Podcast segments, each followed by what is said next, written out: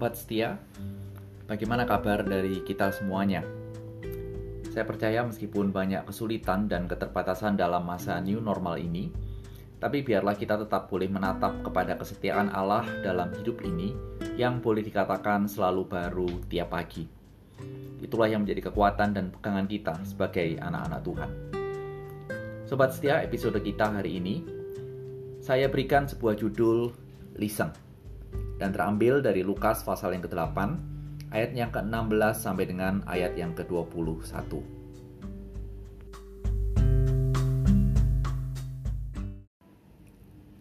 Tidak ada orang yang menyalakan pelita lalu menutupinya dengan tempayan atau menempatkannya di bawah tempat tidur.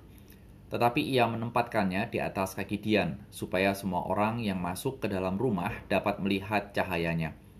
Sebab tidak ada sesuatu yang tersembunyi yang tidak akan dinyatakan, dan tidak ada sesuatu yang rahasia yang tidak akan diketahui dan diumumkan. Karena itu, perhatikanlah cara kamu mendengar. Karena siapa yang mempunyai kepadanya akan diberi, tetapi siapa yang tidak mempunyai daripadanya akan diambil. Juga apa yang ia anggap ada padanya. Ibu dan saudara-saudara Yesus datang kepadanya, tetapi mereka tidak dapat mencapai dia karena orang banyak Orang memberitahukan kepadanya, ibumu dan saudara-saudaramu ada di luar dan ingin bertemu dengan engkau. Tetapi ia menjawab mereka, ibuku dan saudara-saudaraku ialah mereka yang mendengarkan firman Allah dan melakukannya.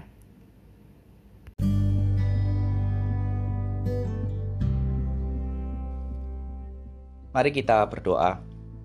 Tuhan Yesus, biarlah sukacita dari firman-Mu yang boleh kami baca dan renungkan, melimpah dalam kehidupan kami. Demi Kristus Tuhan, amin. Sobat setia, pernahkah kita mendengar sebuah kalimat tak kenal maka tak sayang? Rasanya kita semua pernah mendengar kalimat itu. Dari kalimat itu, kita bisa mendapatkan suatu pelajaran bahwa dengan mengenal, kita akan semakin mengasihi atau dekat. Mengapa semakin dekat dan semakin mengasihi? Kebalikannya jawabannya, karena kita kenal. Oleh karenanya, mari kita memikirkan bagaimana caranya supaya kita kenal dan kita bisa mengasihi dan merasa dekat. Bagi yang sudah menikah dan yang sedang berpacaran, pasti memahami bahwa untuk mengenal tidak ada cara lain selain berkomunikasi. Dan ternyata di dalam komunikasi itu ada dua faktor, yaitu salah satunya mendengar dan faktor yang lain adalah berbicara. Dan dua hal itu harus seimbang. Dan saya ingin kita semua memfokuskan kepada satu faktor, yaitu mendengar. Karena konsep mendengar sudah ada di dalam Injil Lukas. Dan bagaimana Lukas mencatat tentang sebuah konsep mendengar di dalam pengajaran Tuhan Yesus. Bagian yang sudah kita baca di dalam Lukas 8 ayat yang ke-16 sampai dengan ayat yang ke-21 merupakan sebuah kelanjutan dari cerita tentang penabur. Dan kelanjutan itu adalah cerita tentang pelita yang mengajarkan kepada kita kira-kira ceritanya seperti ini. Kalau orang menyalakan pelita atau dalam bahasa Jawa boleh dikatakan lampu ublik begitu, itu bahasa Jawa Timur yang terbuat lampu itu terbuat dari sumbunya sumbu kompor dan minyaknya itu minyak tanah. Orang kalau menyalakan pelita tidak mungkin meletakkan lampu atau pelita itu di tempat yang tertutup atau yang terhalang oleh benda-benda yang lain. Kenapa begitu?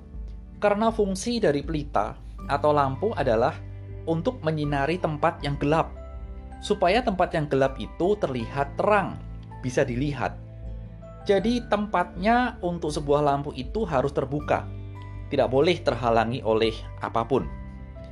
Demi dengan perumpamaan pelita, kita perlu bertanya, sebenarnya Tuhan Yesus itu sedang mengajarkan apa sih? Kok Tuhan Yesus sampai menggunakan perumpamaan pelita? Tuhan Yesus ingin menyampaikan bahwa tanpa firman Tuhan, hidup tanpa firman Tuhan, orang itu akan mengembara dalam dunia yang gelap dan berbahaya Kenapa? Tidak ada terang. Dan dalam kondisi seperti itu, orang bisa jatuh dalam segala perbuatan dosa yang melawan Allah. Jadi inilah kondisinya. Kalau orang hidup tanpa pelita. Dan dengan firman Tuhan, dengan terang firman Tuhan, maka orang bisa melihat bagaimana menghindari bahaya yang bisa terjadi dalam hidup mereka. Dan dengan terang itu, orang bisa berjalan agar mereka tidak tenggelam atau menenggelamkan diri dalam perbuatan-perbuatan dosa. Kenapa hal ini menjadi satu hal yang penting sampai diangkat oleh Tuhan Yesus?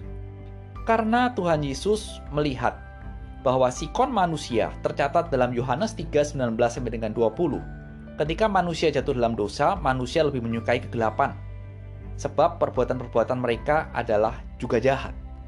Oleh karenanya, Tuhan mengajar supaya orang mendengar Dia, mendengarkan pengajarannya dengan seksama. Supaya apa? Supaya firman Tuhan, pengajarannya itu menerangi hidupnya. Lalu kita perlu bertanya, apakah cukup hanya dengan mendengar dengan seksama? Ternyata tidak. Kenapa tidak? Perhatikan cerita kelanjutan dari perumpamaan pelita ini. Lukas menunjukkan bagian ini dengan sebuah cerita bahwa setelah itu saudara-saudara dan ibu Yesus datang mencari dia. Tetapi karena kondisinya orang banyak, dikerumuni oleh orang banyak, kira-kira seperti itu, mereka tidak bisa menemui Tuhan Yesus. Sehingga orang banyak itu mengatakan bahwa ibumu dan saudaramu mencarimu. Paling tidak orang banyak itu menggunakan faktor kedekatan ibu dan anak dan kedekatan saudara-saudara kandung dengan dirinya. Supaya apa? Supaya paling tidak mereka bisa mendapatkan celah bahwa ini saudaramu, ini ibumu, harus mendapat prioritas untuk dapat menemui dia. Tetapi yang menarik adalah apa yang menjadi respon Tuhan. Apakah Tuhan langsung mengatakan, "Oke, okay, suruh mereka datang"? Ternyata Tuhan tidak langsung menjawab itu. Tapi justru Tuhan memakai momen itu untuk menjelaskan. Dan inilah yang menjadi penekanan dari pengajaran Tuhan. Tuhan Yesus menekankan bahwa yang mendengar dan menaati firman Tuhan adalah keluarga Tuhan Yesus. Menarik bukan? Bukan kedekatan atau relasi hubungan secara fisik, secara darah, tetapi yang mendengar dan menaati adalah keluarga Tuhan Yesus. Artinya apa? Artinya dengan mendengar dan melakukan firman Tuhan akan menghasilkan sebuah kedekatan dan ikatan yang erat dengan Tuhan Yesus. Seperti kedekatan dan ikatan dalam sebuah keluarga. Sobat setia yang dikasih Tuhan, kalau kita belajar tentang hal ini, saya ingin mengajak kita untuk merefleksikan dalam hidup kita. Seringkali dalam hidup kita itu sebagai anak-anak Tuhan, tidak jarang orang mengatakan, "Aku kok merasa Tuhan itu jauh, aku kok merasa Tuhan itu tidak dekat," dan seterusnya.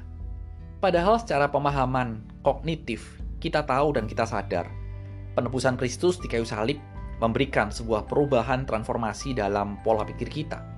Hidup mengarah pada Kristus, dan Kristus tidak pernah meninggalkan kita, dekat dengan kita. Tapi, apa yang salah dalam hidup kita? Apa yang perlu dibenahi sampai kita merasa Tuhan itu jauh dari kita? Belajar dari bagian ini.